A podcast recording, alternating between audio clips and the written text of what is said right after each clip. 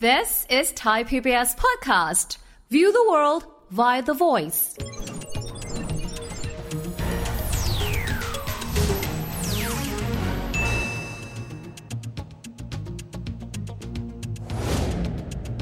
สวัสดีครับ ยินดีต้อนรับเข้าสู่รายการเศรษฐกิจติดบ้านนะครับ ผมเชื่อว่าระยะหลังเราจะได้ยินคำว่า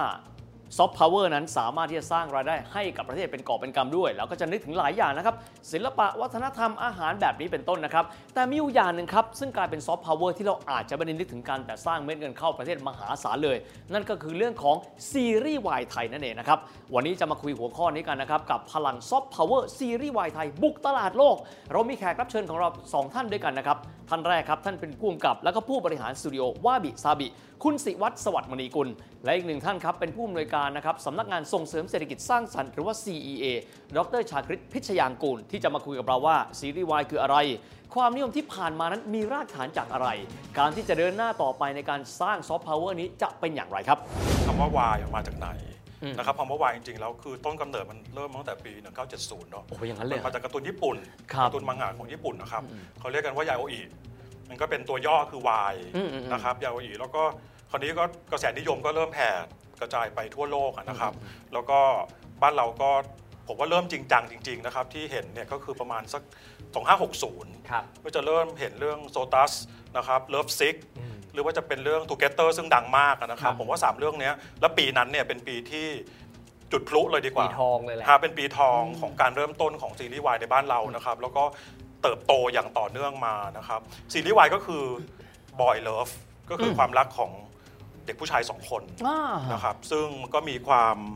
มีความผมมองว่าเป็น light-hearted humor ครับนะครับมีความน่ารักแล้วก็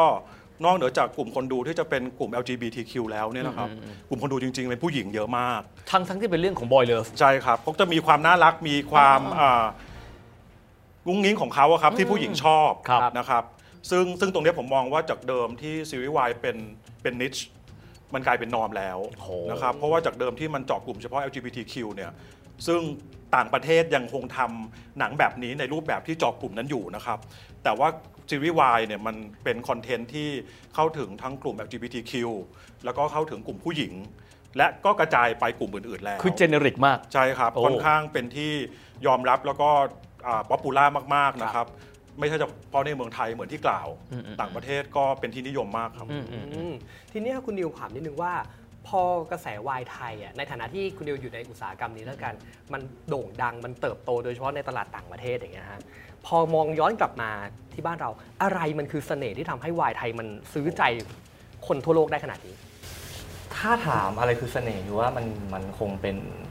วิธีการเล่าเรื่องครับของตัวละครนะครับเพราะว่าเอ่อแต่อย่างของต่างประเทศเขาจะมีการเล่าเรื่องอีกแบบหนึ่งเคมีของนักแสดงก็ต่างกัน แต่อย่างประเทศไทยจะมีวิธีการที่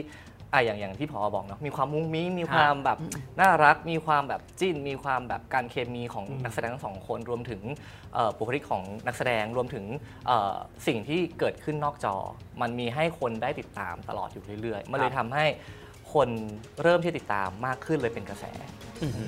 ผมอยากถามสองท่านผมไปที่พอก่อน วิวัฒนาการสร้างการสร้างความนิยมของซีรีส์วายที่เกิดขึ้นค่อยเป็นค่อยไปเอาของบ้านเรา ก่อนที่จะไปต่างประเทศเราเริ่มมายังไงเป็นยังไงบ้างครับ ครับก็อย่างที่กล่าวมาประมาณปี 2560 เนาะครับ ก็เริ่มมาใช่ไหมครับ คนนี้ก็มีการพัฒนาอย่างต่อเนื่องค่อนข้างโตแบบออร์แกนิกมาก ๆ นะครับ แล้วก็เราก็ทำงานกับหน่วยงานภาครัฐเยอะก็เพิ่งทราบข่าวมาจากทาง DITP ซึ่งเป็นหน่วยงานส่งเสริม การอ่าผลักดันพวกคอนเทนต์ไทยไปต่างประเทศนะครับครับเขาก็มีการทำ business matching อะไรต่างๆ เมื่อปี 64 เท่าที่ผมทราบนะสองปีที่แล้วเนี่ยเขาก็มี matching แล้วก็มี 3 ประเทศที่ได้รับความนิยมมากก็คือที่ญี่ปุ่น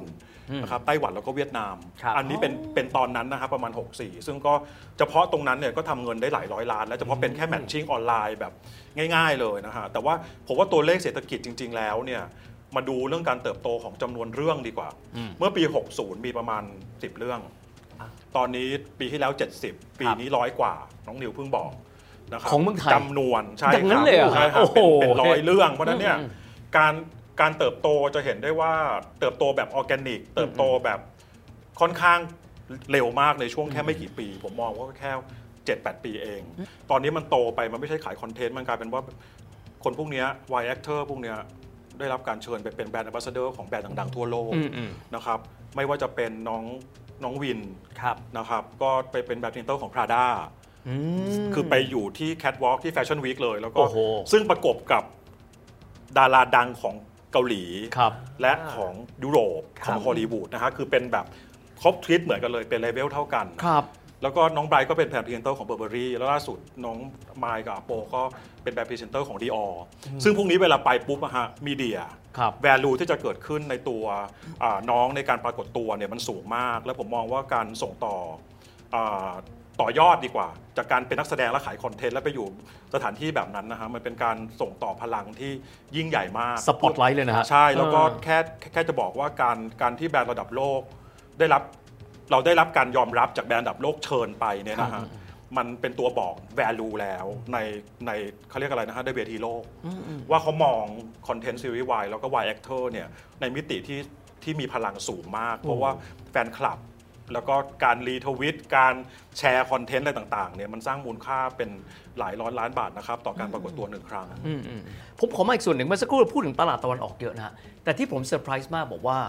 ศิลปินเก่งๆของเรา กลายเป็นพรีเซนเตอร์โลกตะวันตก หลายๆครั้งเราดูหนังเช่นเราดูหนังเยอรมันดูไม่รู้เรื่องนะฮะจริตมันต่างกัน หนังฝรั่งเศสดูยากหนัง Polish ไม่ต้องพูดถึงไม่รู้เรื่องเลย แต่การที่เราสามารถที่จะเข้าไปนั่งในใจ คนโลกตะวันตก ซึ่งจริตคงไม่เหมือนเราเลยได้ คิดว่ามาจากอะไรครับผมถามน้องนิวันย้ายอีกแล้วยากอยู่แล้วไม่แต่ว่าส่วนใหญ่แล้วอะครับ คือประเทศไทยเป็นประเทศท่องเที่ยว ที่ทั่วโลกค่อนข้างรู้จักโอ้อยู่แล้วเขาคุ้นเคยกับเราเขาคุ้นแล้วะเคยประมาณหนึงอยู่แล้วครับ แล้วพอ ได้ได้เสพสื่ออะไรแบบเนี้ยมันเลยทำให้เหมือนเราเสพ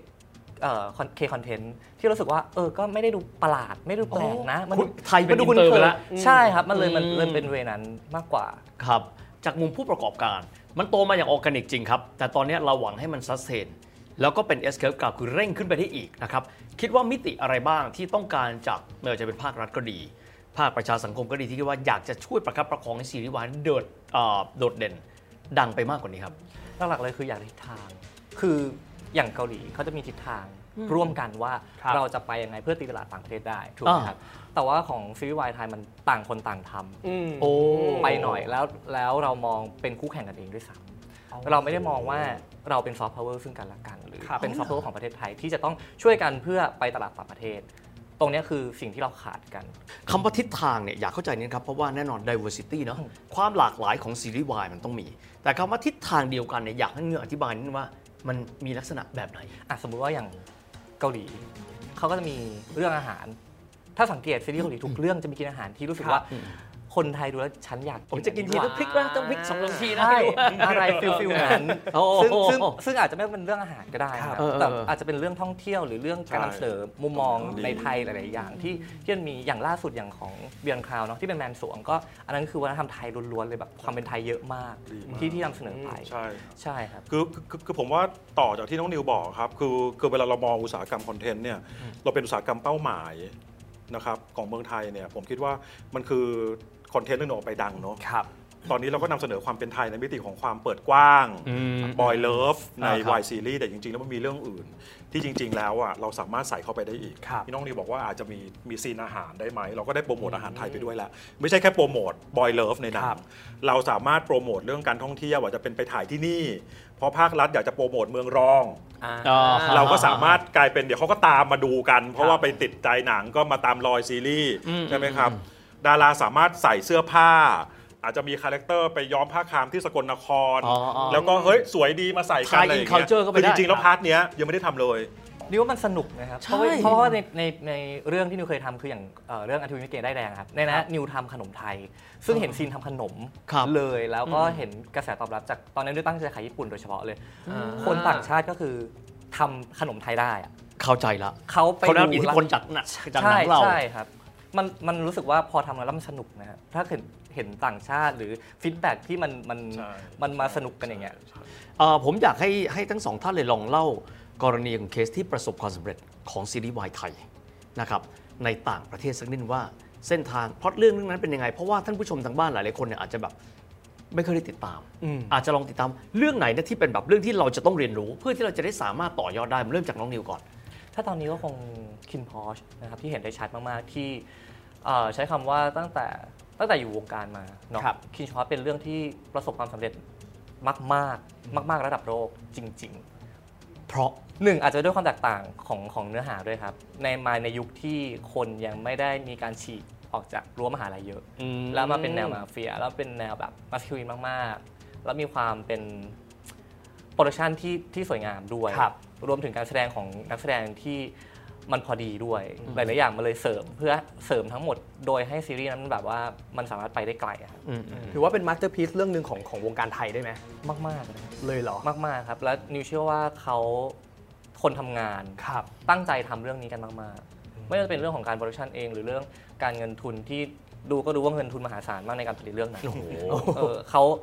เอาตรงๆคือเขาใส่เต็มกับเรื่องนั้นจริงครับก็ก็ดีแล้วมันมันคือผลผลลัพธ์ที่ผลก็เลยเต็มที่ควรจะได้อ่า เออเป็นผลผลลัพธ์ที่ควรจะได้คือ output สมควรกับ input ครับใช่ครับ เพราะว่าอะไรครับ คือจริงๆก็ต้องบอกว่าเรื่องเดียวกันอ๋อคือผมว่าเรื่องนี้เป็นเป็น case study ที่ดี เพราะว่าอ่าอยู่ในแพลตฟอร์มไอฉีอีที่ผมบอกไปแล้วนะครับครับ แพลตฟอร์มใหญ่เนาะก็ reach audience ทั้งในจีนแล้วก็ต่างประเทศด้วยนะครับ คนดูเยอะมาก แล้วก็เป็นเรื่อง เป็นว่าเป็นเรื่องแรก ๆ ดีกว่าที่สามารถปรับ evolve ตัวคอนเทนต์จากเดิมที่เป็นรั้วมหาลัย เป็นนิสิตนักศึกษาเป็นแบบ high school อย่างเงี้ยครับไปเป็นแบบแนวมาเฟียอ่ามี action ครับด้วยแล้วก็มี comedy ผสมมา เพราะฉะนั้นผมว่าพอมันมีความเป็น action thriller มาผสมกันหนังแบบเนี้ยอย่างที่ผมบอกนะฮะ ต้องหา product ใหม่ แล้วนี่ก็คือเป็น product ใหม่ของ Y Series ที่ออกมาในแนวที่ไม่ได้เป็น traditional light heart humor ครับในรั้วมหาลัยและโรงเรียน แต่มันเป็นในโลกความเป็นจริงที่คน relate ได้ แล้วก็มีความเป็น action thriller ซึ่งคนนึกไม่ถึงอะนะ ว่าจะอยู่ใน Y Series ได้ ผมว่าเนี่ยเป็นประเด็นที่สามารถทำได้ แล้วก็เม็ดเงินที่เข้ามา เพราะว่าก็น่าจะมีการร่วมทุนกับทางไอฉีอีด้วยนะครับครับแล้วก็รวมถึงยอดคนดูมากมายมหาศาล แล้วก็ชัดเจนว่าทั้งสองคนที่เป็นตัวพระเอกก็ทั้งไมค์กับอโปก็ได้รับการยอมรับในระดับโลก ตอนนี้ก็แฟนคลับมากมายมหาศาลอะ ผมว่าก็เป็นเคสที่ที่ดีแล้วก็น่าสนใจ แล้วผมคิดว่าหลังจากนี้ไปก็จะเห็น Y Series เป็นมิติอื่น เช่นครับเป็นอาจจะเป็นอาชีพอื่น อาจจะมีแฟนตาซีมาอาจจะมีผีหรืออะไรอนาคตใครจะไปรู้ ก็อาจจะเกิดขึ้นได้คือยังมี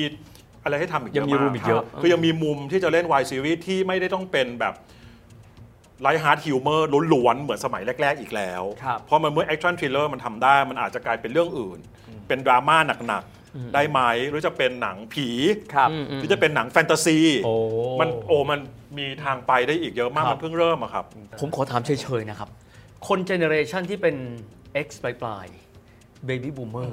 ซึ่งส่วนใหญ่ก็จะเป็นผู้กำกับดูแลนโยบาย เขาเข้าใจเรื่องนี้มากน้อยขนาดไหนฮะบางคนยังง่ายๆ ตัวเองไม่เคยดูซีรีส์วายนะครับแล้วเราก็ไม่รู้ว่ามันมี opportunity เยอะขนาดนี้ การสร้างความเข้าใจกับคนในเจเนอเรชันแบบนี้หรือแก่กว่านี้ ซึ่งตอนนี้ต้องยอมรับว่าถือ budget เยอะที่สุดมีอำนาจมากที่สุดพอมองว่าคนวัยอย่างเงี้ยเข้าใจขนาดไหนฮะเพราะว่าถ้าเกิดไม่เข้าใจก็เทอร์โบก็มีอยู่แค่เนี้ยถูกไหมฮะผมว่าคงคงเจอร์ทายทุกคนไม่ได้นะฮะคผรับมว่าคนที่เข้าใจที่ผมเป็นผู้ใหญ่อืมที่เข้าใจก็ยังมีอยู่นะคครัรับบแต่ว่าสำหรับท่านที่ไม่เข้าใจผมว่าเราเราก็ต้องเราต้องอธิบายในมุมของผลประโยชน์กับประเทศอะอ่านะครับผลประโยชน์ของประเทศแล้วก็อ่า ความเปิดกว้างของเรื่องนี้ในบริบทปัจจุบันอืมอืมมันไม่ควรจะมองเป็นอย่างที่ผมพยายามพูดตลอดเวลาว่ามันไม่ใช่นิชครับแล้วมันไม่ใช่เรื่องที่คนจะมองว่าแบบ เฉพาะกลุ่มครับเฉพาะบางคนนะครับ เราทำนโยบายประเทศด้วยการใช้ framework ของยูเนสโก Sustainable Development Growth เรากำลังจะ respect เรื่อง diversity อ่าโอเคเรากำลังจะสำคัญมาก respect เรื่อง equality ครับเรากำลังจะ respect เรื่อง inclusivity อืมอืมเพราะฉะนั้นมันก็อยู่ มันก็มา frame ที่ตั้งแต่ยุทธศาสตร์ชาติแล้ว ถูกต้องแล้วอะฮะว่าเราต้อง respect เรื่องนี้แล้วก็ทำเรื่องนี้ แล้วบ้านเราก็มีจุดแข็งเรื่องนี้อืมแล้วก็อธิบายต่อไปว่า ผลประโยชน์ที่มันจะกลับมากับประเทศชาติในเชิงเศรษฐกิจ และสังคมมันจะเป็นยังไงเมืองไทยจะเป็นประเทศที่ได้รับการยอมรับว่าเราเปิดกว้าง แล้วก็ยอมรับทุกคนเป็นประเทศที่อ่าให้อิสระทางความคิด ผมว่ามันมันมีแต่บวกกับบวกอะครับครับ เห็นไหมครับว่า ท้ายที่สุดแล้วพยายามหาซอฟต์พาวเวอร์จริง ๆ แล้วเรามีอยู่ในมือ นั่นก็คือเรื่องของการผลิตซีรีส์วายไทย ได้รับความนิยมจากหลากหลายพื้นที่ทั่วทุกมุมโลกเลยนะครับ แต่ณเวลานี้คงจะต้องมองไกลไปกว่านั้นครับว่า เราจะสามารถที่จะเพิ่มเติม หรือว่าขยายผลความนิยมตรงนี้ ให้เดินหน้าต่อไปอย่างยั่งยืน และขยายไปไกลกว่านี้ได้อย่างไรนั่นเป็นภาพรวมนะครับของรายการเศรษฐกิจติดบ้านของเราในวันนี้นะครับวันนี้เวลาหมดลงแล้วพบกันใหม่โอกาสหน้า สวัสดีครับ